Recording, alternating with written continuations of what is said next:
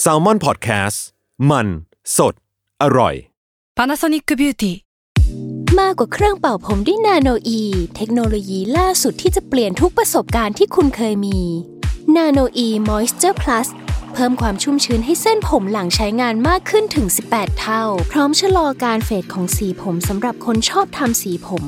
ดูแลความชุ่มชื้นทั้งเส้นผม หนังศีรษะและผิวคุณ Panasonic NA0J มีเทคโนโลยี nanoe ที่ care only you ทฤษฎีสมคบคิดเรื่องลึกลับ สัตว์ประหลาด ฆาตกรรม ความลี้ลับที่หาสาเหตุไม่ได้ เรื่องเล่าจากเคสจริงที่น่ากลัวกว่า fiction สวัสดีครับ ผมยชญ์ บรรพพงศ์ผมธัญวัฒน์อิพภูดม นี่คือรายการ Untitled Case สวัสดีครับ ยินดีต้อนรับเข้าสู่รายการ Under the Case Gray Area ตอนที่ 22 ครับผม ครับสวัสดีครับ วันนี้เรามาคุยกันเรื่องท็อปิกที่เรียกได้ว่าคนฟังทุกคนน่าจะ relate ได้ก็คือเรื่องของความเป็นไทยในในในบทเรียนคือเป็นเรื่องของวรรณคดีเรื่องของแบบเรื่องราวต่าง ๆ ในอดีตที่ที่เราเคยเรียนเรียนกันมาใน ในวิชาภาษาไทยอะไรเงี้ยพี่ทัน อืมเออซึ่งพี่ทัน relate กับวิชานี้แค่ไหนอะคือส่วนตัวผมอะ ขอบอกไว้ก่อนเลยว่า วิชาเดียวที่ผมเคยตกในในชีวิตอะคือวิชาภาษาไทยนี่แหละเฮียผมแม่งโง่ไทยมากคือคือผมไม่สามารถตีความได้ว่า การที่สุนทรภู่เขียนอย่างนี้มาเขาหมายความว่าอะไร คือมันจะมีคำถามประมาณเนี้ยแบบเป็นปรนัยเนาะอืมแล้วก็ต้องตอบอืม A B C D ซึ่งซึ่งผมไม่เคยเดาถูกเลยเว้ยอืมพี่ทันเป็นไงบ้างกับวิชานี้ เคยเคยมีประสบการณ์แย่ๆอะคือแบบต้องไปนั่งเออคุกเข่า แล้วก็ท่องอาขยานให้ครูฟังในห้องอะไรเงี้ย เออ ไอ้นี้ทำไมอะเพราะว่าเพราะว่าพี่พูดไม่ชัดหรือว่าอะไรไม่ทุกคนต้องสอบแบบนี้อ๋อเหรอเออ อันนี้อันนี้อยากคุยกับแขกรับเชิญเลยถามเลยดีกว่าคุณทอมมาดีครับสวัสดีครับผมเออสวัสดีคคุรับณทอมเคยเจออะไรแบบนี้ไหมครับเจออะไรเจอเจอเจอเจอเหมือนกันหมดก็ต้องท่องอาขยานเหมือนกัน แต่อันเนี้ยอยากอยากถามต่อว่าทำไมทันถึงรู้รู้สึกไม่ดีกับการที่ต้องไปคุกเข่าท่องอาขยาน คือรู้สึกว่ามันถูกลดทอนคุณค่าความเป็นมนุษย์ โดยการต้องไปคุกเข่าเนี่ยเหลือประเด็นไหนตอนนั้นยังไม่ได้คิดขนาดนั้นตอนตอนอ๋อรู้สึกว่าแบบ แล้วทำไมกูต้องท่องสิ่งนี้ด้วยวะ คือแบบไอการท่องอาขยานเนี่ยกูจะเอาไปใช้อะไรในชีวิตประจำวันได้บ้างอ่าเออแล้วทุกคนเนี่ยในคาบนั้นไม่ทำอะไรเลยครูทอมอืมคือต่อคิวกันหน้าหน้าห้องอ่าอ่าอ่าก็ค่อยค่อยค่อยกระดึบไปกระดึบไปอะแล้วคานเข่าไว้นะเออเออเออเพื่อให้ท่องท่องให้ได้อะอืมท่องไม่เสร็จท่องไม่ได้ก็กลับมาอ่าอ่านท่องใหม่แล้วก็กลับไปต่อแถวใหม่อะไรเงี้ยเฮ้ยจากจากที่ฟังทันพูดอะคิดว่าปัญหาอย่างหนึ่งก็คือว่าเอ่อ ตอนที่ครูสอนตอนที่ครูให้ทำกิจกรรมทำแบบฝึกหัดต่างๆ สอบต่างๆ เนี่ย ครูไม่ได้บอกให้ชัดเจนว่าทำไปเพื่ออะไรวะใช่เรียนวิชานี้ไปเออแล้วมันจะเออเกิดประโยชน์อะไรยังไงใช่กับใช่ชีวิตวะท่องอาขยานไปแล้วมันมันจะส่งผลดีต่อชีวิตยังไงบ้าง อันนี้คือใช่สิ่งที่ครูไม่ได้บอก ซึ่งเราคิดว่าสมมุติว่าถ้าครูบอกให้ชัดเจนอะมันน่าจะทำให้นักเรียนเนี่ยรู้สึกว่าเห็นคุณค่าของสิ่งนั้นมากกว่าที่เป็นอยู่มมใช่ใช่อืมจะรู้อืมเป้าหมายของมันอะเออว่าโอเคฉันยอม ทนนั่งอย่างนี้เพื่ออะไรวะ ยอมลดทอนคุณค่าความเป็นมนุษย์โดยการนั่งคุกเข่า ครับเออไหนๆก็คุยกันแล้วแนะนำแขกรับเชิญเลยครับรับตัวนี่แหละคกำรัลับงจะบอกว่าเราก็ปล่อยเนียนๆไปเลยกันปกติเราจะมีท่อนโยนให้แขกรับเชิญอันนี้แขกรับเชิญมาพูดกับเราเรียบร้อยแล้วครับสวัสดีครับขอต้อนรับเข้าสู่รายการ Survival Trip เที่ยวนี้มีเรื่องนะครับ ไม่ใช่อ๋อไม่ไม่ใช่ใช่ไม่ไม่ใช่ใช่นะฮะเราจะไม่มีการไฮแจ็คกันนะครับ สวัสดีครับผมทอมจักริดยมพยอมนะครับสวัสดีครับ สวัสดีครับ วันนี้ก็เดี๋ยวเรียกเรียกทั้งครูทอมเลยก็เรียกพี่ทอมเลยกันจะได้มีความกันเองกันเองหน่อยเออเรียกไอก็ไม่ติดนะฮะ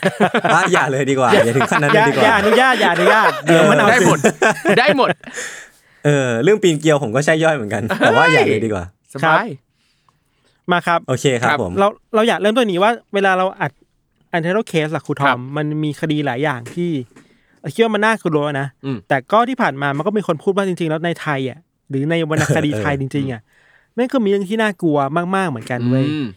อืมเราเลยแบบเอองั้นชวนครูทอมมาคุยเรื่องอะไรแบบนี้ดีกว่าอะไรเงี้ยครูทอมคิดว่าในในวรรณคดีไทยที่ครูทอมไปอ่านมาศึกษามาเนี่ยครับ มันน่ากลัวขนาดนั้นไหมมันน่ากลัวขนาดนั้นไหม ถ้ามองว่ามันเป็นเรื่องที่เกิดขึ้นจริงอะ ถ้าถ้าถ้าสมมติว่าสิ่งนั้นเกิดขึ้นจริง มันก็น่ากลัวแหละ มันก็น่ากลัว น่าสยดน่าสยดสยองในหลายประเด็นเหมือนกัน แต่พอเรามองว่า อันเนี้ยมันเป็นเรื่องแต่งอืม ปั๊บมันก็จะมีความรู้สึกว่า เออ มันก็อาจจะไม่ได้น่ากลัวขนาดนั้นอืมคือมันมันขึ้นอยู่กับว่าเราจะมองว่ามันเป็น fiction หรือ non-fiction อะอ่าเออ ถ้ามันเป็น fic tion อะความกลัวมันก็น้อยน้อยน้อยกว่า แต่ว่าถ้าเป็นเด็กอ่านตอนนั้นน่ะครูทอมอะเด็กก็ยังไม่รู้ป่ะแยกแยกไม่ออกว่าอันนี้ fiction หรือเปล่าหรือว่าในสุนทรภู่อืมในอืมอะไรเงี้ย ใช่ใช่เด็กยังบอก แต่ว่าเราต้องเข้าใจว่าสิ่งแต่สิ่งที่อยู่ในแบบเรียนอะเขาไม่ได้เอาทั้งเล่มมาให้เด็กเรียนนะอืมในแบบเรียนเขาเลือกมาแค่บางตอนที่เหมาะกับเด็กอืมอืมอืมอืมดังนั้นนั่นนั่นแปลว่ามันอาจจะไม่มีฉากที่แบบโอ้ยรุนแรงน่ากลัวเลือดสาดควักท้องอะไรแบบเนี้ย มันจะไม่ได้มีถึงขั้นนั้น เออ นั่นแปลว่ามันก็ผ่านการสกรีนมาประมาณหนึ่งจากผู้ใหญ่ ซึ่งพอคิดดูอีกทีเราก็รู้สึกว่า เออ ทำไมผู้ใหญ่ถึงมาจำกัดกรอบความคิดความรู้ของเด็กเหมือนกันว่าเผื่อบางทีถ้าแบบเด็กสนใจ อยากจะเห็นอะไรลึกๆอะไรเงี้ยแล้วก็ต้องไปหาอ่านเองข้างนอก เพียงแต่ว่าทางผู้ใหญ่เองทางกระทรวงเองก็อาจจะมองว่า เออยังเด็กอยู่อะรู้แค่นี้ก็พอแล้วรู้แค่บางตอน ยกตัวอย่างเช่น ในเรื่องขุนช้างขุนแผนครับอ่า เด็กๆเนี่ยถ้าเป็นเด็กเล็กๆที่อยู่ในแบบเรียนเนี่ยก็จะได้เรียนแค่ตอนกำเนิดพลายงามอืมที่พูดถึงเรื่องพลายงามตอนเป็นเด็กที่ออกเดินทางตามหาพ่อพูดถึงเรื่องเรียนนั่นนี่นู่นอะไรเงี้ยอืมอืมไหนๆครูทอมก็ยกมาแล้วอยากรู้สักสองสามเรื่องที่แบบ เป็น very Untitled Case ในวรรณคดีไทยครูทอมโอ้โหชอบการใช้คำว่าเป็น very untitled case คือตอนนี้คำว่า un untitled case ก็บัญญัติเป็น adjective อย่างหนึ่งแล้วเรียบร้อยมันอยากได้ตัวเองเรียบร้อยอือหือเอาจริงเตรียมมาหลายเรื่องเอาเรื่องเรื่องเรื่องไหนก่อนดีกรุ๊ปอะเมื่อกี้พูดถึงคุณช้างคุณแผนแล้วหลายคนอ่ารู้จักได้เลยเรื่องนี้ถ้างั้นเรามาที่คุณช้างคุณแผนก่อนก็ได้นะครับ คุณช้างคุณแผนเนี่ยก็เป็นเรื่องราวของคุณช้างกับคุณแผนนะครับ ซึ่ง ประเด็นเนี่ยมันก็โอ้โหหลายคนก็จะจำได้ว่าขุนแผนเนี่ยมีอืมเมียเยอะแยะมากมายหลายคนอืมหนึ่งในเมียที่มีความเกี่ยวข้องกับประเด็น untitled case เนี่ยก็คือนางบัวคลี่อืมอ่านางบัวคลี่เนี่ยเป็นลูกของเอ่อหมื่นหมื่นหารครับนะครับ ประเด็นอยู่ที่ว่าจังหวะนั้นเนี่ยนะฮะมันมันมันก็มีช่วงหนึ่งที่แบบหมื่นหารเนี่ยนะครับ รู้สึกว่าแบบอยากจะกำจัดขุนแผน เลยให้นางบัวคลี่ ซึ่งเป็นหนึ่งในเมียของขุนแผนเนี่ย ไปวางยาอืมอ่าคืออันเนี้ยหลายคนจะรู้แค่ว่าขุนแผนเนี่ยนะฆ่านางบัวคลี่แล้วควักลูกออกมาทำกุมารทอง แต่เหตุการณ์ก่อนหน้านั้นคือ พ่อของนางบัวคลี่อะสั่งนางบัวคลี่ให้ไปวางยาขุนแผนจะกำจัดขุนแผนก่อน เออเนี่ยเรารู้แค่ภาพหลังเนาะเออเราเป็นตอนแรก เออ นั่นแหละ นี่ไงไม่ตั้งใจเรียนอ้าวอะต่อลต่อบหต่อนึ่งครูทอธัมญวัฒน์ลบหนึ่งเออ นั่นแหละ แล้วคือปรากฏว่าขุนแผนเนี่ยก็จะมีของวิเศษนะครับหนึ่งในของวิเศษของขุนแผนก็คือโหงพรายโหงพรายเป็นผีโหงพรายมากระซิบบอกขุนแผนขุนแผนระวัง วัวคลี่เนี่ยจะวางยา เอออมเอายาพิษใส่ในข้าวให้กินอืมเออ พอขุนแผนรู้แบบนี้ปั๊บขุนแผนก็เลยแบบเฮ้ยมีอาหารสำรับมาเสิร์ฟแล้วยังไม่กินลองแกล้งเอาข้าวเนี่ยมาปั้น แล้วก็โยนไปบนหลังคา ปรากฏว่ามีนกมีกามากินแล้วตายอ่าอ่าขุนแผนรีรู้ว่า เอาละโดนวางยาจากบัวคลี่เมียรักเออปรากฏว่าพอเป็นแบบนี้แล้วขุนแผนก็เลยรู้สึกว่าเชื่อไม่โอเคแล้วว่ะอืมการที่มาทำแบบนี้ แล้วทีนี้ขุนแผนเนี่ยก็รู้สึกว่าอยากจะได้ของวิเศษเพิ่มอีกอย่างอ่าก็คือกุมารทองอืมแล้วตามความเชื่อตั้งแต่โบราณโบราณเขาก็บอกว่าอ่ากุมารทองเนี่ยจะมาทำกุมารกุมารทองได้เนี่ยต้องได้รับการยินยอม จากแม่ของเด็กก่อนอืมเออ ปรากฏว่าในคืนนั้นเองนะเอ่อขุนแผนเนี่ยก็เหมือนกับว่าหลอกพูดคุยกับนางบัวคลี่บอกว่าขอลูกได้ไหมเอออะไรเงี้ยครับนางบัวคลี่ก็เลยว่าเออเอ้าก็นี่ก็ลูกขุนแผนอยู่แล้วก็เอาไปไม่เห็นต้องมาขออะไรเลยอ่าโอเค คืนนั้นพอนางบัวคลี่หลับอยู่ดีๆครับขุนแผนก็เลยเอามีดเนี่ยมาจ้วงเลย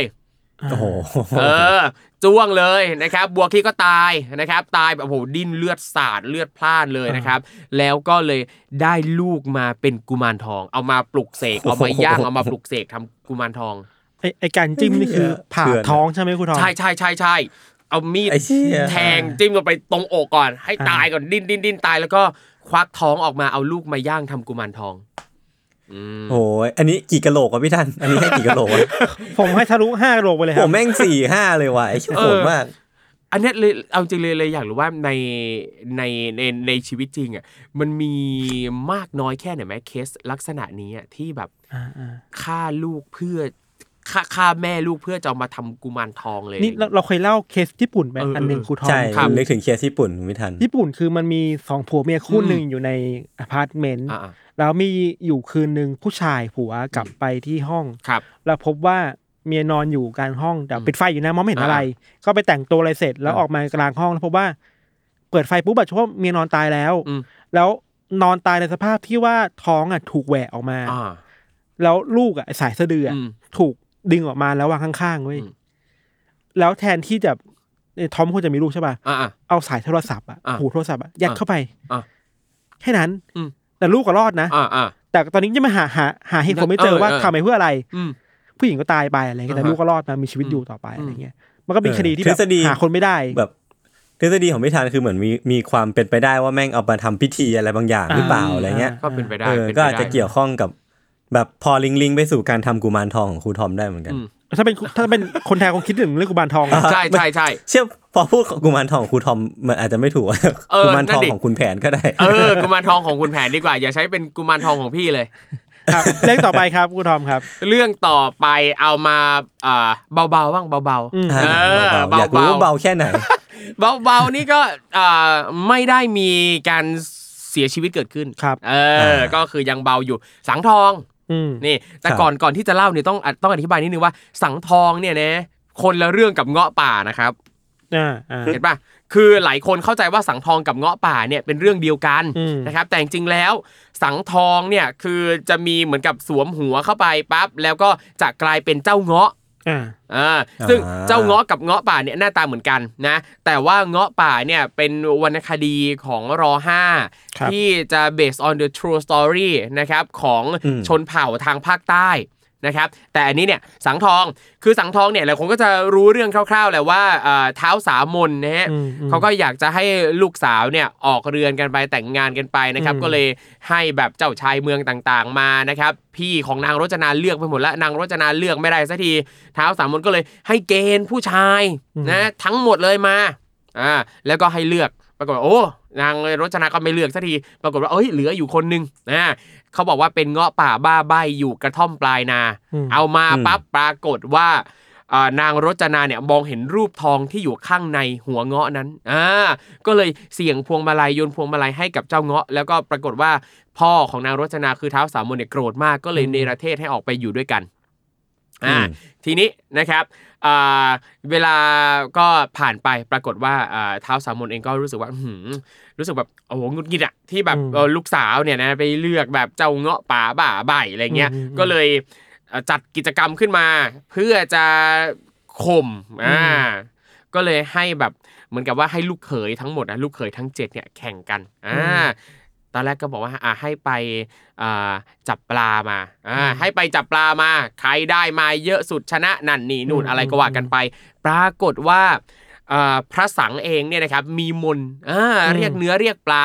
เรียกปลามาทั้งหมดเลย ปรากฏว่าพระสังนี่ก็มีความร้ายนิดนึงเฮ้ยอะกูได้คนเดียวอ่าอ่ามีมนต์ไงมีมนต์เอ้ย แล้วทีเนี้ย หกเขยเขยที่เหลือเนี่ยไม่มีใครได้ปลาเลยอ่าฮะสิ่งที่ต้องทำก็คืองั้นพระสังบอกว่าอยากได้ป่ะเดี๋ยวแบ่งให้อ่าแต่ให้เคเออ ขอเฉือนหูออกมาก่อนเชือนหูโอ้โหเออเฉือนหู ขอมีดมาเฉือนหูเพื่อมาแลกกับปลาอ่าฮะแบบนี้ปรากฏว่าหกเขยก็ต้องยอม เพราะว่ากลัวว่าอ่าพ่อตาเนี่ยจะโกรธจะไม่พอใจนะปลาผ่านไปปรากฏเรียกเนื้ออ่าเนื้อคือแบบอะเข้าป่าล่าสัตว์ ปรากฏว่าขุนแผนครับ เอ้ยไม่ใช่ขุนแผนสิพระสังพระสังครับเออพระสังนี่ก็อื้อหือใช้ skill เรียกมนต์ใหม่เรียกใช้มนต์เรียกเนื้อเรียกปลามา ปรากฏว่าหกเขยนี่ก็ไม่ได้มาเลยสักตัวนะครับ สิ่งที่พระสังข์ทำก็คือ อยากได้เปล่าอยากได้งั้นเอาจมูกมาแลกอ่าโอ้โหเอามีดเฉือนปลายจมูกมาแลกกับเนื้อที่ล่ามาจากในป่าอ่าแบบเนี้ยอ่าอันนี้ก็คือการเฉือนอวัยวะเพื่อแลกกับเนื้อแลกกับปลาอะไรเงี้ยเข้าไปทำอะไรคุณทอมรู้ไหม สะสมเอาไปเก็บไว้เฉยๆไม่ได้มีบอกด้วยว่าเอาไปทำอะไรอะอยากเอาเฉยๆอยากเอาอ่าเอาชนะแค่นั้นอ่าอะอ่าอ่ามันคือการทำให้เขยคนอื่นเสียโฉมป่ะคุณถูทกอมต้องทำให้เสียโฉมทำให้อับอายอืมอืมแบบเนี้ยเออเออ นั่นแหละ อันนี้ก็อืมโหน่ากลัวเรื่องว่ะเออการตัดอวัยวะแต่อย่างอันเนี้ยที่บอกว่าเบาๆ เพราะว่ามันยังไม่มีการเสียชีวิตเกิดขึ้น ยังไม่มีใครตายเสียอวัยวะนิดหน่อยเออ่าอแต่ซีนการตัดจมูกเนี่ยเออตัดหูนี่ก็เออน่ากลัวเอาเรื่องอยู่นะ ดูเป็นดูเป็นพฤติกรรมของฆาตกรต่อเนื่องใช้ได้เหมือนกัน ใช่ใช่ใช่ใช่ใช่จริงๆภาษาอาจจะเป็น serial killer นี่แหละเล็กครับ อืมมีนั่นแหละโหดกว่านี้ไหมครับคุณทอมโหดกว่านี้เหรอ งั้นไปนาง 12 ก็ได้อ่าเอออ่านาง 12 นี่ดูมีความจะมิกซ์ระหว่างสังทองกับคุณช้างคุณแผนหน่อย เออครับมีคนเสียชีวิตไหมครับมีเรื่องนี้มีมีมีคือมีทั้งเรื่องอวัยวะ มีทั้งเรื่องการฆ่าลูกอ่าอะก็คือ เรื่องเอ่อนาง 12เนี่ยนะครับครับก็คือเรื่องมาจากที่ว่ามีครอบครัวหนึ่งฮะเป็นครอบครัวยากจนข้นแค้นเนี่ยนะครับอ่ามีลูก 12 คนลูกสาวทั้งหมดเลย 12 คน ปรากฏว่าโอ้ยเลี้ยงไม่ไหวแล้ว พ่อแม่เลยเอาไปปล่อยไว้ ปรากฏว่ามีนางยักษ์ใจดีอะรับไปเลี้ยงดูแลเลี้ยงดูปูเสืออย่างดีเลยนะครับ แต่ปรากฏว่าพอนาง 12 เริ่มรู้ความโตขึ้นมาปั๊บเอ้า จับได้มารู้ว่านางยักษ์เนี่ยอ่ามารู้ว่าจริงๆแล้วแม่ตัวเองอะเป็นยักษ์อ่าเออ ตอนแรกไม่รู้เลย ก็เลยหนีหนีออกมาปรากฏว่านางยักษ์เนี่ยก็แบบโอ้โหเสียใจไงเป็นแม่อุตส่าห์เลี้ยงดูอย่างดี รักมากยิ่งแค้นมากอืมอ่าก็เลย ตามมาล้างแขนตามจองล้างจองผลาญอืมปรากฏว่าอ้าวเวลาผ่านไปก็ไปเจอว่านาง 12เนี่ยนะครับโตขึ้นมาปั๊บอ่าได้ดิบได้ดีนะครับไปเป็นเมียพระราชาอ่าอืมนางยักษ์ก็เลยหึฉันจะแก้แค้นนาง 12นะถึงแม้ว่าเธอจะพวกเธอจะเคยเป็นลูกฉัน แต่ฉันจะแก้แค้นอ้าวก็เลยมาแปลงกายผู้หญิงสวยนะครับ มา ประจบประแจงตีหน้าเศร้าเล่าความเท็จนั่นนี่นู่นนะครับแล้วก็ได้กลายมาเป็นเมียอีกคนของพระราชา แล้วก็หาทางเนรเทศนาง 12 เนี่ยออกไปอืมอืมยังไม่พอยังไม่สาแก่ใจนะครับ ปรากฏว่าก็ไปหาวางแผนนะครับ วางแผนเพื่อจะควักตานาง 12โอ้โหเออควักตา ควักตานางสองนาง 12 มีกี่คน 12 คนพี่ทั้ง11คนเนี่ยถูกควักทั้งสองตาเลย เหลือนางเผาน้องคนสุดน้องน้องคนสุดท้อง อะน้องคนสุดท้องไงน่าสงสารสุดควักตาเดียวแล้วกันเออควักตาเดียวเผื่อได้แบบเอ้ยช่วยเหลือเพื่อช่วยเหลือพี่นั่นนี่นู่นได้นะครับครับอะถูกนี้ให้ออกไปก็ไปอยู่ในถ้ำในป่าอะไรก็ว่ากันไปนะครับ จะหาอะไรกินนั่นนี่นู่นก็ลำบากยากเย็นเหลือเกิน ปรากฏว่าในจังหวะที่ถูกเนรเทศออกไปเนี่ยนะครับนาง 12เนี่ยท้องเอออมท้องพอดีนะครับ ปรากฏว่าสิ่งที่ต้องเอ่อใช้ยังชีพ นะครับ คือทำอะไรอะ รอลูกคลอด จังหวะลูกคลอด เอ้า เอาลูกเนี่ยมากินอ่าโอ้โหอ่า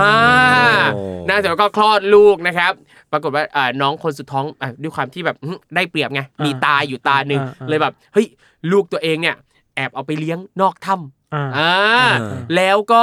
พอลูกพี่เอ่อของพี่คนที่หนึ่งสองสามสี่ห้าเนี่ยนะครับเขาเอ่อพอลูกตายใช่ไหมเอามาปิ้งย่างทำกินกันเลยเนี่ยแบ่งเป็น 12 ส่วนเท่าเท่าๆกันอ่านนะครับนางพาวน้องคนสองเนี่ยแบ่งไว้กินแค่นิดเดียวพอพอยังชีพนิดหน่อยอ่า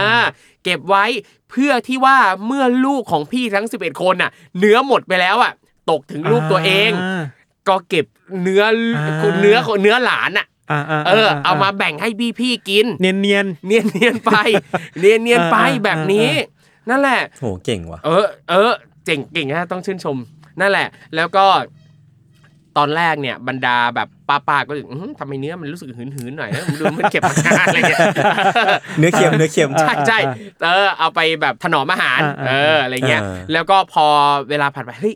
พี่ๆทั้งเจ็ดคนก็รู้สึกแบบเฮ้ยเหมือนได้ยินเสียงเด็กเล่นอยู่แถวนี้ว่าเฮ้ยเด็กมาจากไหนวะเอ้ยวิญญาณลูกกูหรือเปล่านะที่ลูกกินไปนั่นนี่นู่นปรากฏว่าอยู่ๆก็ความแตกไงความแตกว่า เอ้ยมีมีมีลูกของเอ่อนางพาวลูกของน้องคนสุดท้องอยู่อะไรเงี้ย ซึ่ง แต่ว่าก็มีข้อดีตรงที่ว่า เออ พอจับได้ว่าเนี่ยเด็กตอนแรกพี่ก็โกรธเฮ้ยทำไมวะแบบทำไมไม่ยอมฆ่าลูกตัวเองว่าทำไมว่าทำไมไม่เอาลูกมาให้พวกกูกินว่าอะไรเงี้ยปรากฏว่าแต่ลูกของนางเผาที่โตขึ้นมาก็คือออกไปทำการทำงานไปชนไก่ไปนั่นที่นู่น หาอาหารหาข้าวปลาต่าง ๆ มาเลี้ยงแม่เลี้ยงป้าอ่าเอ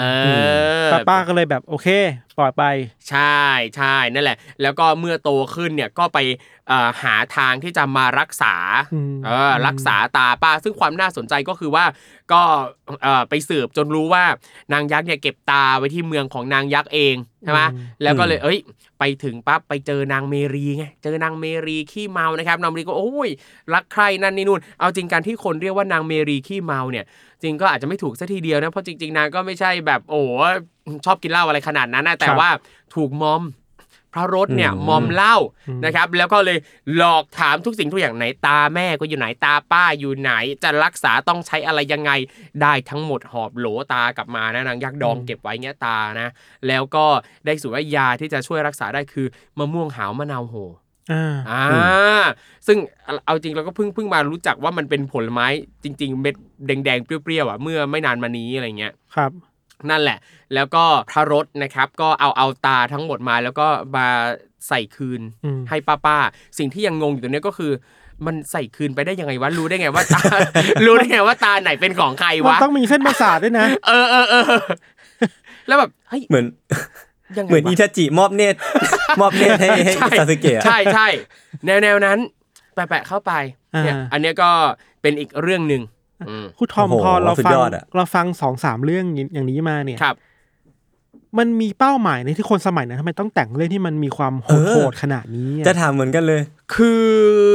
พวกเรื่องเหล่าเนี้ย มันเหมือนกับเป็นสื่อบันเทิงของคนสมัยนั้นน่ะมคือครับเขาแต่งเพื่อความบันเทิง มันมันคือมันเป็นนิทานอืมมันเหมือนกับคนสมัยปัจจุบันอ่านฟิกชันใด ๆ ทั่วไปนี่แหละอ่าเพียงแต่ว่าอืมถ้าเราศึกษาเรื่องกับอ่าการเขียนนิยาย การอ่าดูละครอะไรต่างๆอะเหตุผลหนึ่งคือเพื่อจะ escape เพื่อจะหลีกหนีจากความเป็นจริง ความแฟนตาซีต่างๆ ที่เกิดขึ้นในนิทานในวรรณคดีทั้งแต่โบราณ มันก็คือสิ่งหนึ่งที่มันไม่อาจจะไม่สามารถเกิดขึ้นจริงได้อืมดังนั้นเรามาเหมือนกับมาระบายอะบางครั้งเนี่ยคนในสมัยนั้นอาจจะมีความแค้นต่ออะไรสักอย่างหนึ่งอยากควักลูกตาคนอื่นอย่างนี้เหรอใช่เป็นไปได้ อาจจะแบบแค้นคือคือมันก็อาจจะเป็นไปได้ว่าเอ่อมันอาจจะมีคนที่แบบรู้สึกว่าแบบหืมอยากจะเข้าควักตาอีนั่นน่ะอ่าอีคนข้างบ้านที่แบบมาแอบดูมานั่นนี่หน่อยคือซึ่งก็ไม่รู้ว่าเอ้ยอาจจะไปแบบมาแอบดูแอบเอาเรื่องเราไปนินทานั่นนี่นู่นต่างๆ นานา มีตัวร้ายใดๆเงี้ยเราก็อยากจะแก้แค้น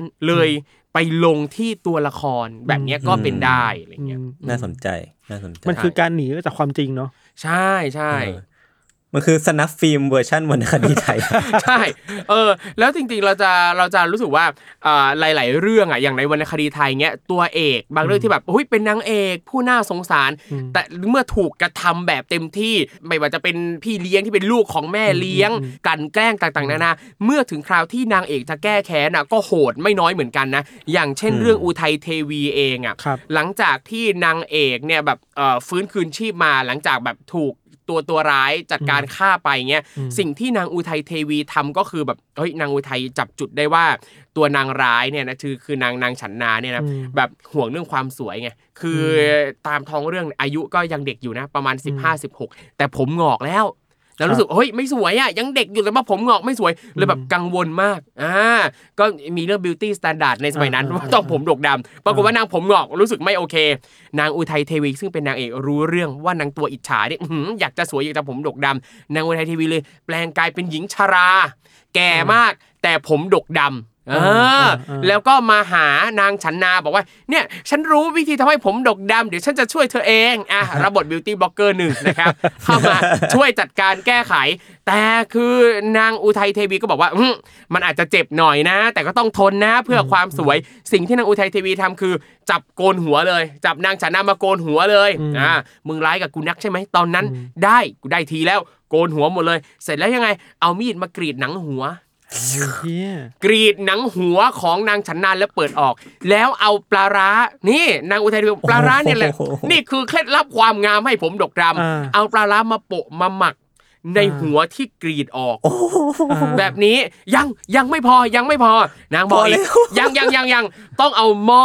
หม้อเอาหม้อเอาไหปลาร้าเนี่ย มาครอบไว้เอามาหมักโอ้เอามาหมัก ครอบหัวไปแล้วหมัก แล้วบอกว่าเนี่ยมันอยู่แบบนี้เจ็ดวันผมดกเลยอ่า ปรากฏว่านางฉันนาก็แบบทนพิษบาดแผลไม่ไหว แล้วก็ตายในที่สุดอ่าด้วยพิษปลาร้าโอ้โหในที่หัวใช่เชื้อเข้าไปในหัว ถูกที่นางเอกนางเอกเนี่ยเห็นไหมนางเอกแก้แค้นโหน่ะดอยู่นะโหดโหดโหดที่หมายนี่เราคิดถึงอีกเรื่องหนึ่งคือครับปลาบูทองครูทอม สงสารแต่แม่ปลาบูอาศัยอยู่ในฝั่งคงคา นางเอื้อยเป็นลูกกำพร้าถึงเวลามาร่อนรำเอ้เอยอร่อนแต่ลำแก่เหลือแต่ลำอ่อนเอาลำมาร่อนให้แก่แม่ปลาเอ้ยเอ้ย ไม่ไม่เบรกเลยนะไม่ไม่เบรกเลยนะต่อเลยไม่ได้ไม่รู้ผมแปลไม่ออกด้วยซ้ำมันแปลเอ้าว่าเฮ้ยยศเกิดเกิดไม่ทันเหรอปลาบูทองอะ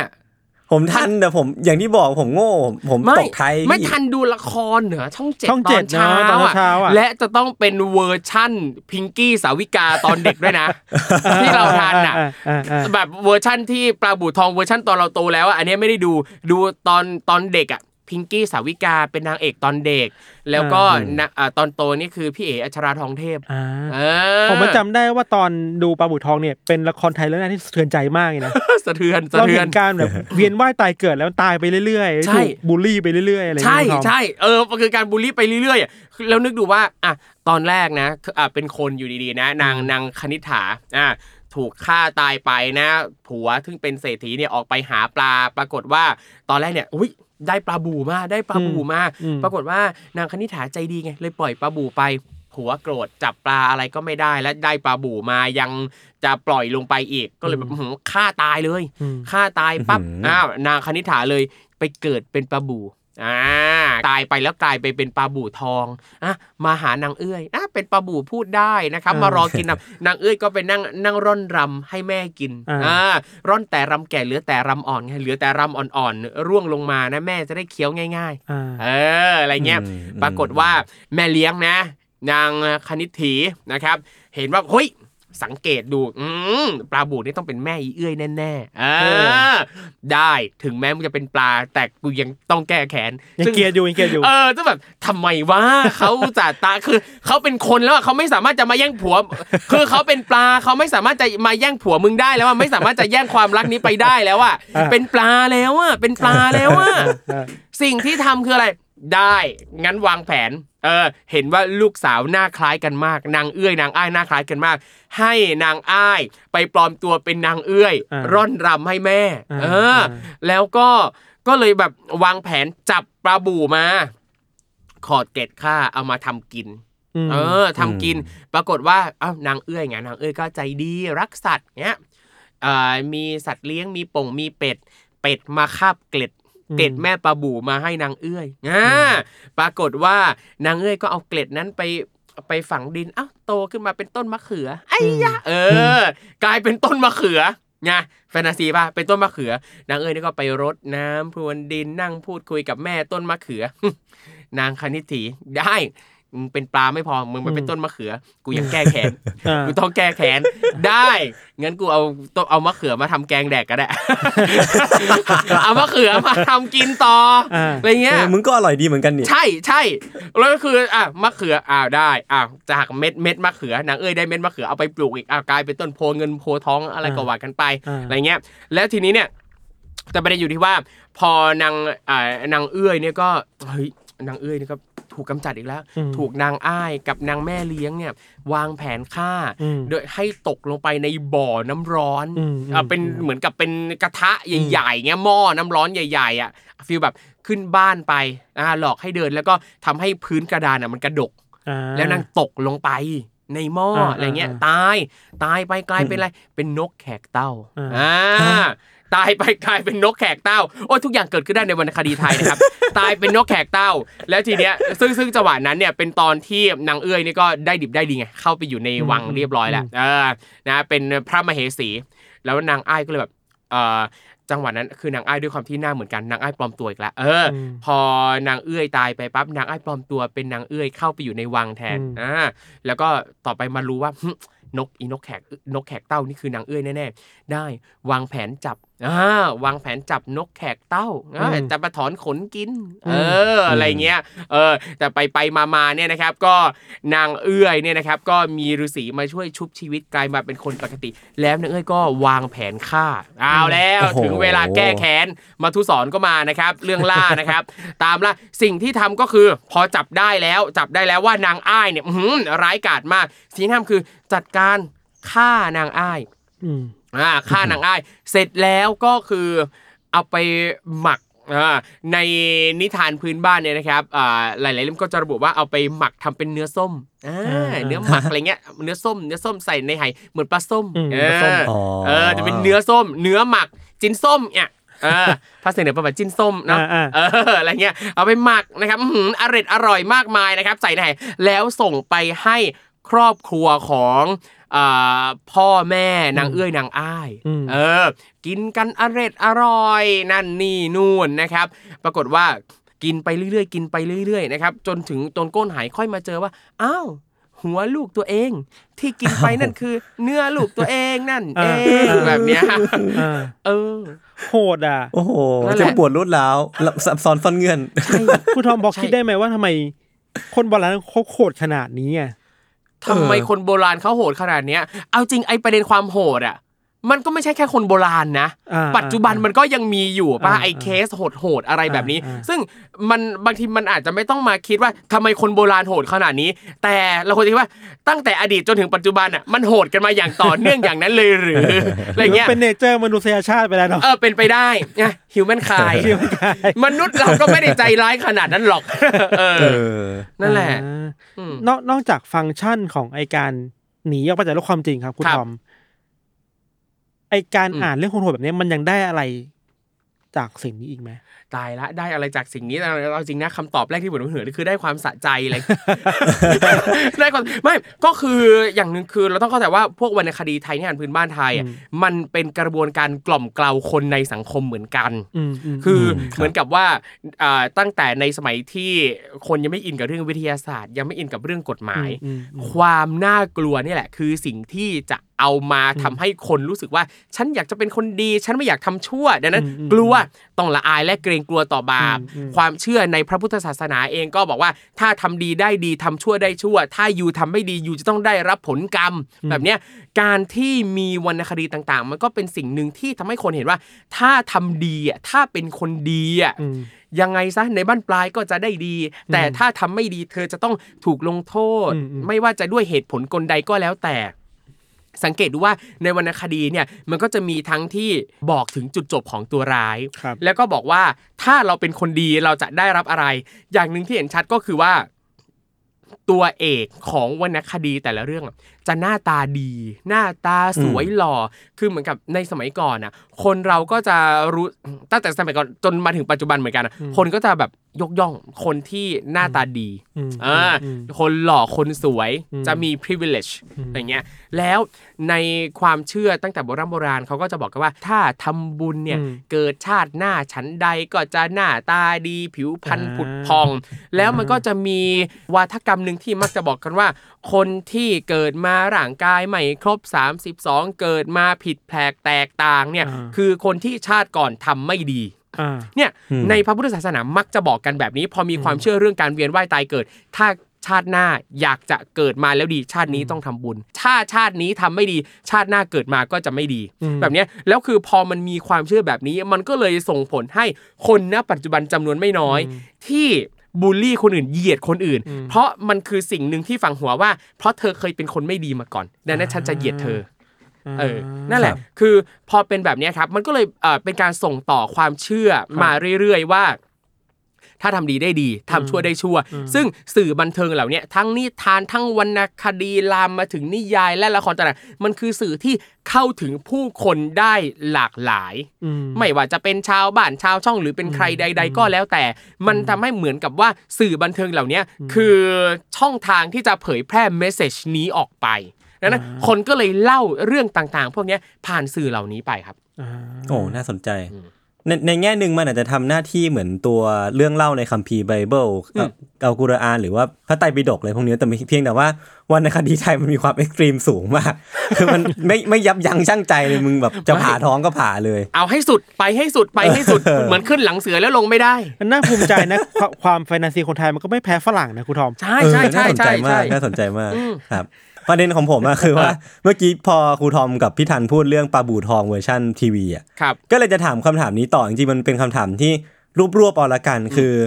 ในเมื่อเทรนด์ตั้งแต่ไหนแต่ไรแล้วมันมีการแบบนิยมที่จะเอาวรรณคดีไทยมารีเมคทีเนี้ยครูทอมมองว่าการนำมารีเมคเนี่ยมันน่าตื่นเต้นไหมมันควรจะทำไหม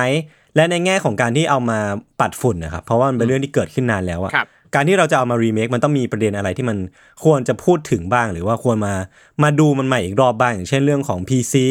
เรื่องของความรุนแรงหรือว่าอะไรพวกเนี้ยครูทอมมองว่าถ้าเราจะเอาวรรณคดีมารีเมคเราต้องคำนึงถึงอะไรบ้างครับ อ่าจริงๆ ถ้าถ้าจะรีเมคสื่อใด ๆ ก็แล้วแต่ไม่ว่าจะเป็นหนังละครการเอาหนังสือเก่าๆมาพิมพ์ใหม่ใด ๆปั๊บมันก็ต้องดูเรื่องบริบทสังคมณปัจจุบันด้วยว่าอืมสิ่งครับที่อยู่ในหนังสือสิ่งที่อยู่ในสื่อนั้นเนี่ยครับมันเหมาะกับสังคมปัจจุบันมากน้อยแค่ไหน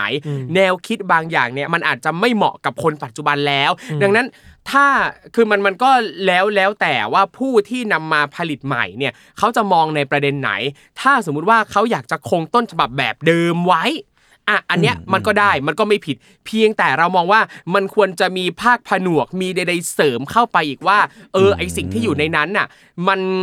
แนวคิดบางอย่างมันต่างจากสังคมปัจจุบันยังไงบ้างพร้อมกับให้แหล่งอ้างอิง แต่ทั้งนี้ทั้งนั้นเราก็ต้องย้ำว่าเราเราไม่ควรนำแว่นของการมองแบบปัจจุบันอะไปตัดสินว่าคนในสมัยก่อนไม่ดีนะ อย่างเช่นการที่ขุนแผนมีเมียหลายคนอะไรเงี้ย เราจะบอกว่าหุ้ยขุนแผนเป็นคนไม่ดีมีเมียหลายคนหรือแบบตัวละครอื่นๆ ก็แล้วแต่ที่มีเมียหลายคนเป็นคนไม่ดี อันเนี้ยมันก็อาจจะไม่ได้ เพราะว่าในสมัยก่อนเนี่ย การมีเมียหลายคนมันไม่ใช่เรื่องผิด มันเป็นสิ่งที่อะเป็นที่ยอมรับกันโดยทั่วไปอยู่แล้วดังนั้นเราเราจะเอาแว่นแบบคนปัจจุบันไปมองว่าวิตัวละครตัวนั้นเป็นคนไม่ดี อันเนี้ยมันก็ไม่ได้อืมอืมเออออะไรเงี้ยแล้วก็เอ่ออย่างวรรณคดีบางเรื่องเอง สมมุติว่าถ้าจะนำมารีไรต์นำมาผลิตเป็นสื่อใหม่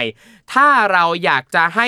เอ่อสอดคล้องกับปัจจุบัน โดยส่วนตัวมองว่ามันก็สามารถจะปรับได้ อาจจะอืมเปลี่ยนครับตอนจบได้หรือเปลี่ยนเนื้อหาบางตอนได้ อย่างเช่น นิยายบางเรื่องเนี่ยนะครับที่เขานำมาผลิตเป็นละครนำมาผลิตเป็นซีรีส์จำนวนไม่น้อยเขาก็เปลี่ยนแปลงเนื้อหาในนั้นบ้างเหมือนกัน เพื่อให้เข้ากับความเป็นสื่อแมสมากขึ้นครับเขาก็ไม่ได้จะยึดตามตัวบทแบบร้อยเปอร์เซ็นต์เป๊ะๆเพราะว่าเขาก็มองถึงอ่าความถูกต้องเหมาะสมของบริบทสังคมปัจจุบันเหมือนกันอืมอืมคือเราจะบอกว่า ไม่สามารถเอาแว่นปัจจุบันเนี่ยใช่ไปมองใน อดีตได้ขนาดนั้นไปใช่เราไปใช่จัดอะไรขนาดใช่นั้นมันมันไม่สามารถจะจัดได้กับทุกประเด็นน่ะบางประเด็นอะมันอาจจะได้อยู่อย่างเช่นเอ่อประเด็นความรุนแรงอะไรเงี้ย การครับแบบทำร้ายร่างกายนั่นนี่นู่นเอออะไรเงี้ยมันก็ก็ได้อยู่อะไรเงี้ย อือืมมอืมอืมอืมที่ที่แล้วความความที่ต้องระวังอะครูทอม เราเห็นการอัดแอปเยอะอะอืมเช่นอย่างที่คนพูดถึงคือสุนทรภู่อะหรือที่พูดถึงอะไรต่าง ๆ ที่แบบอืมมีพยายามมีคนพยายามเอามา เปลี่ยนแปลงเนื้อหาเยอะอืมครูทอมมองการเปลี่ยนแปลงที่มันเกิดขึ้นในยุคหลังๆนี้ยังไงบ้างอืมถ้าพูดถึงเรื่องการนำตัวบทของเดิมมาเปลี่ยนแปลงอะ เราเองเนี่ยเรามองว่า มันก็เป็นอีกมิติหนึ่งที่น่าสนใจอืมรู้สึกว่ามันเหมือนกับการแต่งแฟนฟิกอะอ่าอ่าอ่าแค่นั้นคือเราเอาเอาที่เหมือนสบายใจขึ้นนะเออเออคือคือมันมันก็เหมือนเหมือนแต่งแฟนฟิกป่ะคือเราก็เอาของเดิมที่มีอยู่แล้วอะมาดัดแปลงอ่าเพียงแต่ว่าเราก็ต้องบอกให้ชัดว่าเอ้ย อันเนี้ยมันคือแฟนฟิกนะ อันเนี้ยมันดัดแปลงใช่ใช่มาจากของต้นฉบับนะอ่าไม่ใช่ว่าเรามาบอกว่าเอ้ย อันเนี้ยคืออori ของเราเป็น original แบบเนี้ยมันก็ไม่ได้ไงอ่าอ่าเอออ่าเพราะว่าอย่างในวรรณคดีเองอะ วรรณคดีไทยที่เห็นอะหลายเรื่องมันก็ไม่ใช่ว่าคนไทยคิดเองแต่งเองทั้งหมด มันก็มีครับบางอย่างที่ดัดแปลงหรือนำมาจากเรื่องเล่าจากที่อื่นอีกทีนึง อย่างในวรรณคดีไทยหลายเรื่องคือดัดแปลงมาจากชาดกอืมมอ่าซึ่งเป็นเรื่องเล่ามาจากฝั่งแถบเอเชียใต้อืมอะไรเงี้ยแล้วก็เอามาดัดแปลงเอามาทำให้เป็นในบริบทของไทยก็มี นะครับหรืออย่างสุนทรภู่เอง สุนทรภู่เองเนี่ยก็เคยนำเรื่องอีเหนาคืออีเหนาเนี่ยเป็นเอ่อวรรณคดีที่ก็ได้อิทธิพลมาจากเรื่องเล่าของทางชวาครับนะครับแถบอินโดนีเซียอะไรเงี้ยแล้วอาพอเข้ามาถึงไทยอ่ามีก็มีเป็นเวอร์ชั่น พระบาทสมเด็จอ่า รัชกาลที่หนึ่งกับรัชกาลที่สองแล้วทีเนี้ยสุนทรภู่ก็เอาประเด็นจากอีเหนาอะมาแต่งเป็นนิราศอีเหนาก็มีอืมสุนทรภู่ก็แต่งแฟนฟิกอีเหนาเหมือนกันอืมใช่ปะซึ่งนั่นแปลว่ามันไม่ใช่เรื่องผิดเลย มันมันแล้วแต่ว่าเราจะดัดแปลงไปแค่ไหนยังไงก็แล้วแต่เพียงแต่ว่าเราไม่สามารถจะเคลมได้ว่าเราคือเจ้าของผลงาน original อ่าเออมันคือยุคที่ไม่มีอะไรเป็น original ใช่แล้วใช่เออใช่แล้วครูทอมมีแฟนฟิกที่ชอบไหมแบบแฟนฟิกอยากให้ยกตัวอย่างเผื่อคนไปแฟนฟิกวรรณกรรมไปตามไทยวาร์ปได้แฟนฟิกที่ชอบเหรอเอาจริงไม่ไม่ได้มีไม่ได้ไม่ได้รู้สึกว่าชอบอันไหนเป็นพิเศษเลยอะเพราะก็ก็อ่านหมดตามอ่านหมดอะไรเงี้ยหรืออย่างเราจะเห็นว่ามันก็มีนิยายนวนิยายปัจจุบันของไทยบางเรื่องนะที่เขาครับอิงกับตัวละครในวรรณคดีอะครับอย่างเช่นเรื่องอ่าบุรัมปรัมปรานะครับอย่างนิยายเรื่องนี้เนี่ยก็ช่องสามเคยมาทำละครด้วยนะครับ ก็เป็นเรื่องอ่าฟีลแบบ พระอภัยมณีหลุดมาโลกปัจจุบันอะไรเงี้ยอ๋อเออหรือเป็นคนปัจจุบันหลุดไปในแบบในเรื่องพระอภัยมณีอะไรเงี้ยก็มีเออเอออะไรเงี้ยมันก็เออสนุกดีอ่านเพลินๆไปครับ อยากทราบอันนี้ส่วนตัวเลยคือครับเวลาเราคุยกันเรื่องความเป็นไทยในสากลโลกอะครูทอม คือเราผมไม่อยากรู้ว่า ถ้าให้ครูทอมนิยามความเป็นไทยอะในในแง่หนึ่งวรรณคดีไทยหรือว่าเรื่องราวที่คนในอดีต หรือว่าคนโบราณของไทยเขาเขียนเขียนกันมา มันมันสามารถ represent ความเป็นไทยได้ ได้ได้หรือเปล่าหรือว่ามันมันมันควรจะมีอะไรที่มันประกอบสร้างความเป็นไทยกันกัน ให้มันแน่นขึ้นนะโอ้โหต้องนิยามคาว่าความเป็นไทยก่อนเลยก็คือแบบความเป็นไทยคืออะไรวะอะไรเงี้ยเอาจริงคำว่าความเป็นไทยอะคือมัน อธิบายยากเชียวอะ เราเราโอ้โหมันอธิบายยากนะเราเราไม่รู้ว่าจะสรรหาคำไหนมากรอบคำว่าความเป็นไทยอะอืมคือถ้าถามว่าวรรณคดีไทยเนี่ยมันสามารถ represent ความเป็นไทยได้ไหม เราก็ต้องบอกว่าจริงๆแล้วเนี่ยความเป็นไทยอะในความเห็นส่วนตัวรู้สึกว่าความเป็นไทยคือความหลากหลายอืมคืออเราจะเห็นเลยว่าในสังคมไทยในประเทศไทยเนี่ยภาษาไทยเอง มันก็มาจากการมิกซ์หลาย ๆ ภาษาเข้าด้วยกัน ทั้งเรื่องตัวอักษรเรื่องเสียงหรือการหยิบยืมคำจากต่างประเทศมาใช้ครับหรืออย่างเอ่อคนที่เป็นเชื้อชาติไทยสัญสัญชาติไทยเนี่ยมันก็ไม่ใช่จะไทยแท้กันทั้งนั้น มีเรามีชาวไทยเชื้อสายจีนเชื้อสายต่างๆ มีลูกครึ่งมีนั่นนี่นู่น เมื่อมาอยู่ที่ไทยแล้วอะทุกคนก็ก็คือเป็นคนไทย นั่นแปลว่าไทยเนี่ยคือเราต้องมีความหลากหลาย เราต้องยอมรับความหลากหลายอยู่กับความหลากหลายตรงนี้ให้ได้ ในวรรณคดีไทยเองก็ถือว่าเป็นอีกประเด็นหนึ่งที่เป็นสับเซตของเรื่องความหลากหลายอ่าอ่าครับถ้าเราจะเอาวรรณคดีไทยเนี่ยถามว่า represent ความเป็นไทยได้ไหมอะไรเงี้ย มันก็ได้บางส่วนนะครับ คือเหมือนกับว่าวรรณคดีไทยมันก็คือสื่อบันเทิงอย่างหนึ่งของคนไทยอะมันก็เป็นส่วนหนึ่งอยู่แล้วที่แสดงว่าคนไทยสนใจอะไร มีนิสัยใจคอยังไง มีวิถีชีวิตความเป็นอยู่ยังไง อย่างเวลาที่เราจะพิจารณาคุณค่าของวรรณคดีอะครับ หลักๆเนี่ย เขาจะพิจารณากันใน 2 ประเด็นก็คือคุณค่าด้านสังคมอ่ากับคุณค่าด้านวรรณศิลป์นะครับ คุณค่าด้านวรรณศิลป์คือความงาม บทร้อยกรองต่างๆ โครงฉันกาบกรอนนั่นนี่นู่น ถ้าเรามองว่าฉันทลักษณ์ต่าง ๆ เหล่าเนี้ยมันคือความเป็นไทยอะอันเนี้ยเราก็ก็มองแบบนั้นก็ได้ แต่เราก็ต้องเข้าใจด้วยว่าพวกฉันทลักษณ์บางอย่างก็เป็นสิ่งที่เราก็ดัดแปลงมาจากหยิบทางมาที่อื่นเหมือนกัน เอออะไรเงี้ย หรือคุณค่าอย่างหนึ่งคือคุณค่าด้านสังคมเนี่ยคือเรามาวิเคราะห์ ว่าเราอ่านวรรณคดีเรื่องนี้แล้ว เราได้อะไรบ้าง ให้ความรู้อะไรบ้าง ให้ข้อคิดอะไรบ้าง นั่นเราสามารถมองได้ว่าวรรณคดีไทยเนี่ยคือเหมือนกับเป็นบันทึกที่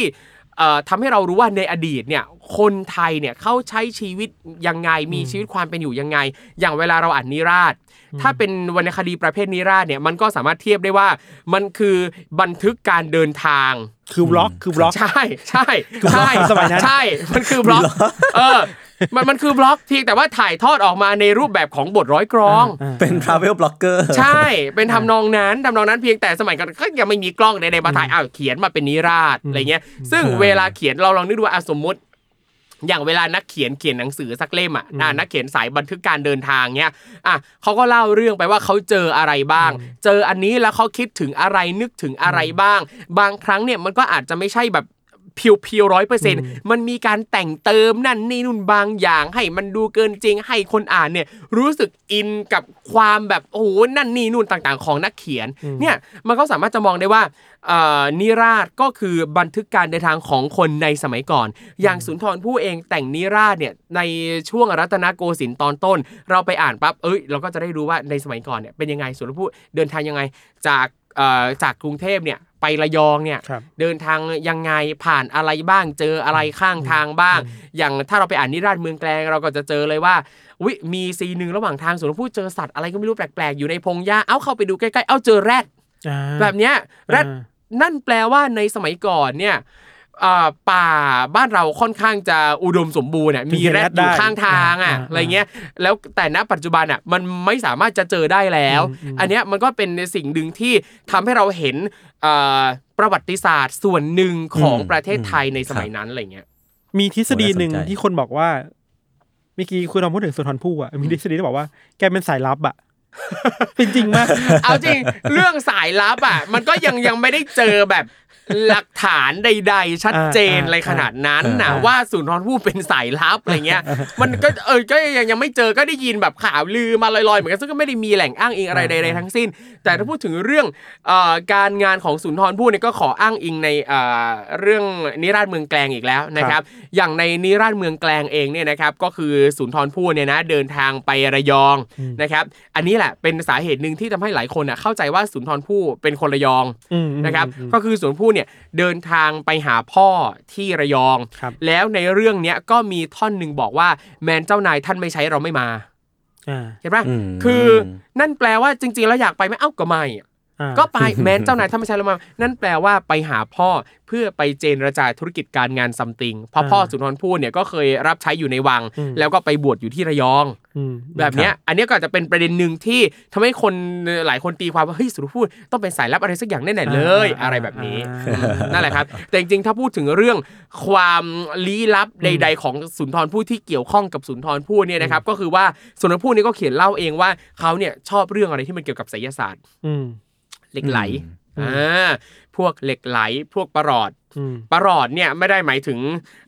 อ่าแร่แร่ธาตุที่อยู่ในตารางธาตุอะไรเงี้ยนะแต่ว่าเป็นพระประหลอดนะครับก็เป็นอ๋อเครื่องรางของขลังนะครับ ส่วนนพูดเนี่ยตอนที่เดินทางไปอ่านิราชตามที่ต่างๆนะบางที่จุดมุ่งหมายของการเดินทางเนี่ยคือไปหาพวกเนี้ยหาเหล็กไหลหาพระประหลอดหายาอายุวัฒนะต่างอืมๆแบบเนี้ยคือส่วนผู้นี้ก็อื้อหือชอบเรื่องคุณใสยจำได้ว่าที่เอ่อกุฏิสุนทรภู่นะครับที่วัดเทพธิดาราม ถ้าใครถ้าใครมีโอกาสได้ไปที่กุฏิสุนทรภู่ตั้งแต่ก่อนที่เขาจะรีโนเวททำเป็นพิพิธภัณฑ์สุนทรภู่เนี่ยนะครับครับ เขาก็จะมีแบบเป็นตู้โบราณอันหนึงนะครับตู้โบราณหลังหนึ่งแล้วก็ข้างในนี้ก็จะมีบอกว่าเฮ้ยอันเนี้ยสันนิษฐานว่าน่าจะเป็นเหล็กไหลอุปกรณ์แบบทำเครื่องรางของขลังของสุนทรภู่ด้วยอืมอืมนั่นแหละครับอ่าท้ายๆแล้วครูทอม ครับ ไม่รู้ว่า ถ้าเรากลับมาประเด็นผมตอนแรกสุดเลยที่เราคุยกันอะครับไอการท่องจำไอการที่ไม่รู้เป้าหมายอะไรเงี้อะย ถ้าเรารู้เป้าหมายในวรรณคดี รู้เป้าหมายของเรื่องเล่าต่างๆแล้วเนี่ย มันจะทำให้เราอินกับมันมากขึ้นไหมครูทอมครูทอมคิดยังไง อินกับมันมากขึ้นไหมเอ่อเราก็ต้องถามต่อว่าอินในประเด็นไหนอีก อินกับเนื้อเรื่องไหมหรือว่าอินกับความงามด้านวรรณศิลป์อะไรเงี้ยอย่างการที่ครูให้เด็กท่องอาขยาน ในความรู้สึกของเราเรารู้สึกว่าการที่เราท่องเนี่ยมันจะทำให้เห็นความงามทางภาษาอืมอืมใช่ปะเราเห็นสัมผัสอืม เออเราเห็นสัมผัส ซึ่งมันสามารถนำมาต่อยอดได้ อย่างเช่น เวลาเราจะเขียนเวลาเราจะพูด หรือสมมุติว่าถ้าใครอยากจะแต่งเพลงใด ๆ ทักษะเรื่องเกี่ยวกับคำสัมผัสเนี่ยมันมันสามารถจะนำมาประยุกต์ใช้ได้ การที่เออแต่คืออย่างตรงเนี้ยอะแน่นอนว่ามันไม่ใช่ทุกคนที่แบบอยากจะไปทำอาชีพด้านการแต่งกลอนทำอาชีพด้านการแต่งเพลง แต่เราก็รู้สึกว่าสำหรับเด็กที่ ไม่รู้ว่าอนาคตอยากเป็นอะไรอะรู้ไว้ก็ดีใช่ไหมเอออย่างน้อยรู้ไว้ก็ดีคือมันเหมือนกับการได้ลองอะ อย่างน้อยเขาได้ลองท่องกลอน ได้ลองอ่านกลอน ได้ลองเรียนรู้ว่ามันมีสิ่งที่เรียกว่าสัมผัสมถ้าเขาชอบเขาก็เอาไปต่อยอดเองอืมถ้าเขาไม่ชอบก็ไม่ต้องไปบังคับ ไม่ต้องไปฝืน แต่อย่างเนี้ยเราก็จะรู้สึกว่าจริง ๆ แล้วเนี่ยการการท่องอะเอ่อมันไม่จำเป็นจะต้องบังบังคับให้ท่องกันไปจนจนจบม .6 อะอ่ามันแค่เอ่อ ช่วงแรกอาจจะเป็นเป็นหน้าที่อาจจะบังคับนิดหน่อยช่วงแรกๆเลยแต่ว่าครูก็ต้องทำให้เด็กเห็นคุณค่าของมันก่อนให้ได้ ไม่ใช่แค่แบบ บังคับว่าต้องทำเพื่อคะแนนเท่านั้นน่ะอืมแต่ควรจะบอกให้เด็กรู้ว่าทำไปเพื่ออะไรทำแล้วมันเห็นความงามเนี่ยมันงามแบบนี้นี้เมื่อแล้วเมื่อเด็กโตขึ้นพอที่จะตัดสินใจได้เองแล้วว่า เขาชอบหรือไม่ชอบ เขาสนใจด้านนี้หรือไม่สนใจด้านนี้ มันควรจะค่อยๆ ปรับให้สิ่งเนี้ยกลายเป็นสิ่งที่เด็กสามารถจะเลือกได้เองมเมื่อกี้เราพูดถึงอืม ความสวยงาม แต่อีกด้านหนึ่งคือเวลาเรามองเห็นคุณค่าอะไรบางอย่าง ที่มันสะท้อนสังคมอะคุณทอมถ้าเราตั้งธงไว้ว่าอ่าอย่างเนี้ยนั้นแต่แรกเราไปอ่านวรรณกรรมอะอะมันจะทำให้วรรณกรรมมันสนุกขึ้นหรือมันจะสนุกน้อยลงไหมมันจะสนุกขึ้นหรือมันสนุกน้อยลง เรารู้สึกว่าถ้าตั้งธงไว้ตั้งแต่แรกว่า อ่านแล้วจะต้องได้ความรู้ อ่านแล้วจะต้องเห็นเรื่องค่านิยมเรื่องประวัติศาสตร์เรื่องเกตต่างๆ ที่แทรกในนั้นอะ ถ้าเป็นเราเรารู้สึกว่ามันสนุกขึ้น เพราะว่าเรารู้อยู่แล้วว่า เราจะอ่านเพราะเราอยากจะหาสิ่งเหล่านี้อ่าอ่าเมื่อเราเจอปั๊บแบบอุ้ยว้าวสนุกจังอ่าอ่าเออแบบเนี้ยหรืออย่างเช่นเรื่องพระอภัยมณีเองนะครับ อย่างเรื่องพระอภัยมณีเนี่ยมันก็จะมีประเด็นที่ว่า ตัวละครหลาย ๆ ตัวในเรื่องเนี่ยสุนทรภู่หยิบ character จากบุคคลจริงในประวัติศาสตร์ใส่ลงไปครับอ่าเมื่อถ้าเราอ่านปั๊บแล้วเรารู้ประเด็นเนี้ยแล้วเราค่อย ๆ หาคลูต่างๆอะแล้วมันจะสนุกมากขึ้นยกตัวอย่างเช่นอ่าเท้าสุทัศน์พ่อครับของพระอภัยมณีเนี่ยนะครับ ถ้าเราอ่านดูดี ๆ ปั๊บเราก็จะเจอว่าหุยวันที่เท้าสุทัศน์สิ้นพระชนอะอืมเป็นวันเดียวกับที่พระบาทสมเด็จพระพุทธเลิศล่านภาลัยเสด็จสวรรคต คืออมตงรัชกาลที่สองอ่าอ่าตรงกัน ซึ่งนั่นก็แปลแปลได้ว่าสุนทรภู่เนี่ยค่อนข้างจะแบบเคารพยกย่องเทิดทูนรัชกาลที่สองมากๆเลย เพราะคือเป็นผู้มีพระคุณแบบมาก ๆ หรืออย่างเราไปอ่านนิราชภูเขาทอง มีท่อนหนึ่งสุนทรภู่บอกว่าเคยหมอบใกล้ได้กลิ่นสุคนตลบเฮ้ย แปลว่านี่สุนทรภู่ต้องแบบใกล้ชิดกับรัชกาลที่สองมาก ถึงขั้นว่าได้กลิ่นเครื่องหอมอะอืมอืมเอออ ถ้าแบบอยู่รู้จักห่างๆอันเนี้ยไม่น่าจะได้กลิ่น แต่นี่บอกได้กลิ่นแปลว่าต้องใกล้ชิดมากอะมันจะเห็นประเด็นอะไรต่างๆ ที่มันแทรกอยู่ในเรื่องให้เราได้คิดต่อยอดเราเองอะไรเงี้ยซึ่งสนุกเนาะสนุกสนุกแล้วภาษาไทยคืออย่างสุนทรภู่ภาษารุ่มรวยมากพูดแบบนึงใช่ เออพอพูดถึงเรื่องภาษาสุนทรภู่เนี่ยจะบอกว่าเราเนี่ยจะชอบเรื่องชอบงานของสุนทรภู่มากกว่าวรรณคดีเรื่องอื่นๆ อย่างรามเกียรติ์เนี่ยครับนึกภาพว่าตอนเด็กๆเนี่ยเด็กประถมอ่านแล้วอะอ่านรามเกียรติ์โอ้โหไม่ชอบเลยอืมมันอ่านยาก สับแสงมันเยอะยากมีแต่สับยากๆอืมแต่พองานสุนทรภู่โอ้โห อ่านแล้วมันมันสามารถจะเข้าใจได้หมดเลย มีบางคำที่เป็นศัพท์แปลกๆบ้าง แต่ว่ามันสามารถเดาจากบริบทได้ว่าหมายถึงอะไรครับศัพท์มันไม่ได้ยากมาก ด้วยความที่ว่างานเอ่อพระอภัยมณีเนี่ยมันก็ดูมีความเป็นแบบเป็นกรอนแปดกรอนตลาด ชาวบ้านอ่านเข้าใจอะไอเราก็เป็นแบบชาวบ้านแล้วเราอ่านเข้าใจ แต่ว่าอย่างพวกรามเกียรติ์เองเนี่ยจริงๆรามเกียรติ์เนี่ยเป็นเซตในวรรณคดีเฉลิมพระนครครับวรรณคดีเฉลิมพระนครในยุคนั้นก็คือว่าคือแต่งในสมัยรัชกาลที่หนึ่งคือหลังจากที่บ้านเมืองมีศึกต่างๆ มากมาย ก่อนจะตั้งกรุงรัตนโกสินทร์นะแล้วก็มีกระบวนการอย่างหนึ่งเหมือนกับว่าหลอกให้ข้าศึกตายใจอะเขาจะรู้อืม ถ้าบ้านเมืองมีวรรณคดีขนาดนี้ มีวรรณคดีที่สวยงามขนาดนี้อ๋อนั่นแปลว่าบ้านนี้เมืองนี้โอ้ยสบายแล้ว พร้อมแล้ว Civilize เออสิวิไลพร้อมแล้วข้าศึกจะมาก็มา กูมีเวลาต่างกรอนกูไม่ต้องไปใด ๆ จัดการเรื่องรบแล้ว คือหลอกให้ข้าศึกตายใจด้วย กับทำให้ชาวบ้านชาวเมืองรู้สึกมั่นคงมากขึ้นอะส่งผลต่อจิตใจในการมีวรรณคดีอะ พูดอีกอย่างหนึ่งคือ เป็นอาวุธทางการเมืองได้ ใช่ใช่ใช่ใช่ใช่เป็น soft power โอ้ soft power เจ๋งว่ะเออนั่นแหละครับก็มีประเด็นนี้ด้วยยัดไม่อะไรไหมครับ มีอีกคำถามหนึ่งคืออันเนี้ยถึงแม้ว่ามันจะยังดูไม่มีทรายนะไม่ได้มีแบบวี่แววว่าวรรณคดีไทยมันจะหายไปอะ แต่ครูอะทอมกังวลไหมว่า ว่าอีกสิบปีห้าสิบปี เด็กจะไม่ไม่มานั่งเรียนวรรณคดีไทยกันแล้วอะ เออไม่ได้กังวลเลย คือคือไม่ได้รู้สึกว่ามันมันน่ากังวลอะหนึ่งคือก็ไม่ได้กังวลว่ามันจะหายไปหรือเปล่าสองอืมถ้ามันจะหายไปเราก็ไม่ได้กังวล ก็ให้มันหายไป ก็มันหายไป คือคืออะถ้าเอ่ออย่างในสังคมไทยมักจะพูดกันว่านี่คือเมืองพุทธอ่าสังคมแห่งพุทธศาสนา สิ่งหนึ่งที่เราต้องเรียนรู้และเข้าใจคืออนิจจังทุกขังอนัตตาไงอืมถ้ามันจะอยู่มันก็อยู่ถ้ามันจะหายมันก็หาย ก็เราแบบโอ้โหต่างคนต่างพร่ำบอกว่าเนี่ยเรายอมรับความเปลี่ยนแปลง มันคือการเปลี่ยนแปลงโลกหมุนไปนั่นนู่นเปลี่ยนไป แล้วจะมาซีเรียสอะไรถ้าสมมุติว่าวันใดวันหนึ่งวรรณคดีไทยจะหายไปคนจะไม่อ่าน หรือคนจะเลิกใช้ภาษาไทย มันก็ต้องเปลี่ยนแปลงไปตามการเวลาอยู่แล้ว มันไม่ใช่เรื่องเสียหายอะไรเลย ถ้าครับสมมุติว่าคนในอีก 50 ปีร้อยปีข้างหน้า มองไม่เห็นคุณค่าของวรรณคดีไทยแล้วไม่เห็นคุณค่าของภาษาไทยแล้ว ก็แบบมันหายไปสิ ถ้าคนมันไม่เห็นค่าแล้วอะไรเงี้ยอืมถ้าอืมถ้าสมมุติว่าสิ่งเหล่านี้มันยังมีคุณค่าอยู่ คนยังเห็นคุณค่า อันเนี้ยมันก็ยังอยู่เราก็ไม่ต้องซีเรียสว่ามันจะหายหรือใด ๆ เพราะรู้สึกว่าอาสมสมมุติถ้ามันจะหายไป เพราะเขาไม่เห็นคุณค่า ยังไงซะเขาก็ต้องมองเห็นคุณค่าของสิ่งอื่น ๆ ที่มีอยู่ในสังคม นั่นแปลว่าพอพอเขามองว่าสิ่งนั้นมีคุณค่าปั๊บมันเกิดประโยชน์ต่อชีวิตเขามากกว่า แน่นอนเหมือนกับเราก็เคยคิดและหลายคนก็บอกเสมอว่า อะไรที่มันไม่ได้เกิดประโยชน์กับชีวิตเราอะไรที่เก็บมาคิดแล้วมันไม่ดีมันบั่นทอน แล้วก็ละทิ้งมันไปว่างละทิ้งมันไปบ้าง ปล่อยวางมันไปบ้าง เก็บไว้แต่อะไรที่เรารู้สึกว่าเป็นสิ่งที่ดีมีประโยชน์กับชีวิตและจิตใจของเรา ถ้าใครจะคิดว่าอะไรไม่เกิดประโยชน์แล้วเขาจะทิ้งเขาจะไม่สนใจ ก็เรื่องของเขาเออแค่นั้น โอเคครับผมครับครบถ้วนครับ จริง ๆ เมื่อกี้พอเราพูดถึงว่าครูทอมชอบสุนทรภู่มากๆเนี่ยก็มีครับหนังสือหลายเล่มเนาะของครูทอมที่ ที่เขียนถึงสุนทรภู่เนาะครูทอมแนะนำฝากของได้เลยครับช่วงขายนี้ของให้นะครับเฮ้ยขายจของริงได้ๆเลมียโอ้โหไม่รู้จะขายอะไรเลยยศทัน เพราะว่าอ่าหนัหนังสือที่เขียนเนี่ยก็คือสุนทรภู่ไม่ได้เป่าปีพระอภัยมณีไม่ใช่คนระยองเนี่ยนะครับซึ่งเออโอ้โหเราต้องให้เครดิตนะ สุดยอดบรรณาธิการเล่มนี้เนี่ยเรียกได้ว่าขึ้นหิ้ง เป็นบรรณาธิการฮะบรรณาธิการตัว top ของวงการพอดแคสต์นะครับ คุณแต่โจบทนันิทสัยธันไม่ค่อยดีนี่ครับโอ้โห คุณอย่าเปิดมาแบบนี้ ผมมีเหล้าเยอะเออเล่มนี้คุณโจ้เป็นบอกอให้ผมนะครับครับก็ครับถ้าใครอยากได้นะครับ ในช่วงที่เราอัดและออนกันในช่วงธันวามกราหกสี่หกห้าเนี่ยนะครับ หนังสือเล่มนี้เนี่ยหมดแล้วนะครับไม่มีไม่มีเหลือแล้วนะครับ นอกจากว่าไปหาซื้อมือสองซึ่งเอาจริงที่งงมาก ก็คือเห็นคนเอามาปล่อยขายในราคาเล่มละ3 4 0 0อะซึ่งราคาหน้าปกโอ้โห255 บาทไง แล้วคือบางคนเอามาขายมือสองในราคา 170 ก็มี 200 ก็มี แต่บางคนขาย 300 400 แล้วก็ขายได้ ซึ่งกูงงมาก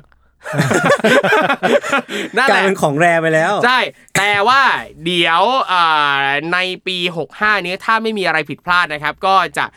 เอามา rewrite นะครับจะมี edition ใหม่ออกมานะครับก็จะมีเพิ่มประเด็นมีปรับนั่นนี่นู่นเนื้อหา แล้วก็เพิ่มเนื้อหาให้มันเข้มข้นกว่าเดิม แล้วก็มีประเด็นที่น่าสนใจเยอะกว่าเดิมไปอีกนะครับ เพราะว่าในการศึกษาวรรณคดีเนี่ยนะครับ คือเมื่อเวลาผ่านไปเรื่อยๆอะนักวิชาการเขาก็จะค้นหาอ่านเรื่อยๆ แล้วก็จะเจอประเด็นต่างๆเพิ่มขึ้นเรื่อยๆ เราก็จะนำมาเพิ่มนำมาใส่ในเล่มนี้นะครับก็ฝากรอติดตามด้วยนะครับทางครับ Avocado Books นะครับผมได้ครับสำหรับเล่มนี้นะครับแล้วก็อ่าไหนๆพูดถึง Avocado Books แล้วนะครับก็ฝากนะครับฝากสำนักพิมพ์ Avocado Books ด้วยนะครับครับของผมเองนะครับผมก็จะมีหนังสือหลากหลายนะครับทั้ง fiction และ non-fiction นะครับแล้วก็อ่า ในเว็บไซต์ของ Avocado Books เองเนี่ยก็ตั้งใจว่าจะทำ content ต่างๆ ที่เกี่ยวข้องกับการอ่าน เกี่ยวข้องกับหนังสือ เกี่ยวข้องกับห้องสมุด แวดวงเกี่ยวกับหนังสือทั่วโลกนะครับ ก็ลองเข้าไปดูได้ครับ ก็ตั้งใจให้เป็นอีก community เว็บไซต์นะครับสำหรับคนที่ชอบอ่านหนังสือครับ แล้วก็เราเองก็เป็นพันธมิตรกับทุกสำนักพิมพ์ครับทั่วประเทศนะครับ คืออย่างถ้าเข้าไปดูเนี่ยก็จะเจอว่าในโซเชียลมีเดียของ Avocado Books เองเนี่ยนะครับก็จะโปรโมทให้กับหนังสือจากทุกสำนักพิมพ์เลย เพราะว่าเราเองก็มองว่าเราไม่ใช่คู่แข่งกัน เพราะหนังสือเราขายกันคนละเล่มอยู่แล้ว ดังนั้นเรามาช่วยกันโปรโมทแล้วช่วยกันขายได้ ถ้าเราขายถ้าเราขายเล่มเดียวกันเออ อันนี้ค่อยเป็นคู่แข่งอันนี้เราขายคนละเล่มดังนั้นกูโปรโมทให้ทุกคนเลยครับผมเป็นกัลยาณมิตรครับผมก็ถ้าเพื่อนๆสำนักพิมพ์ไหนนะครับมีอะไรอยากจะให้ช่วยประชาสัมพันธ์ใด ๆ ก็สามารถส่งมาได้นะครับที่ inbox ของโซเชียลมีเดีย Avocado Books นะครับผมแล้วก็โอเคฝากอีกครับนะครับฝากอีกนะครับผมก็เดี๋ยวภายในปีนี้นะครับก็จะมีละครให้ติดตามกันนะครับครับฝากติดตามกันด้วยนะครับก็มีละครเรื่องบุษบาลุยไฟนะครับเรื่องนี้เล่นเป็นสุนทรภู่นะครับแล้วก็เฮ้ยมีซีรีส์ Y นะครับเรื่อง 609 Bedtime Story นะครับทาง VTV ครับบุษบาลุยไฟนี่ทางอ่าช่องไทย PBS นะครับมีน้องเชอปรางเป็นนางเอกนะครับเอ่ออุ้ยนี่เราคุยกับคนดังอยู่ อ่าก็ก็นิดนึงอะครับพี่อรหันต์เอ้ยก็ก็ก็ก็ก็ก็ไม่ไม่ได้อะไรขนาดแล้นั้วนแล้วนะครับแล้วอันเนี้ยผมว่ามีคนถามแน่นอน Survivor Trip อะครูทอมอะจะจะกลับมาอยู่เปล่า มีสิทธิ์ตอบเหรอ คือรู้เหรอ รู้เหรอ คือกูตอบได้เหรอ กูรู้เหรอ ขอโทษขอโทษต้องถามพี่โจใช่ไหมต้องใช่ถามใช่พี่โจใช่ แต่ว่าเอาเออจริง survival tip อะก็มีหลายคนทักมาถามเหมือนกันว่าจะกลับมาเมื่อไหร่นะครับ หลายคนก็ครับอ่าฟังย้อนหลังเรื่อยๆนะครับ ฟังย้อนหลังจนแบบอ่าไฟล์จะระเหิดแล้วนะครับ เขาก็รอขอณะยู่เหมือนที่พูดกันพี่ขณะที่พูดครูทอมก็มองหน้าพี่โจไปด้วยแบบเนี่ยเมื่อเมื่อไหร่มึงจะฟังกูฟังสิอะไรเอเงี้ยอเอ้ยแล้วก็มีหลาย ๆคนนะที่ทักมาบอกว่าอยากมาเป็นแขกรายการ survival trip แล้วอะไรเงี้ยครับเออนั่นแหละก็เตรียมตัวการเตรียมตัวกันได้ครับ ก็ถ้ามีโอกาสครับนะครับก็เจอเจอกันได้ใน survival trip ครับผม โอเคครับ งั้นวันนี้ก็ขอบคุณครูทอมมากนะครับ ครับ ยินดีครับ ขอบคุโอณเคทุกคท่ารันบนะครัโอเคบวันนี้พวกผม 3 คนก็ลาไปก่อนติดตามรายการ Under Case ได้ทุกช่องทางของ s ซ m m o n Podcast เช่นเคยนะครับ สวัสดีครับ สวัสดีครับครับ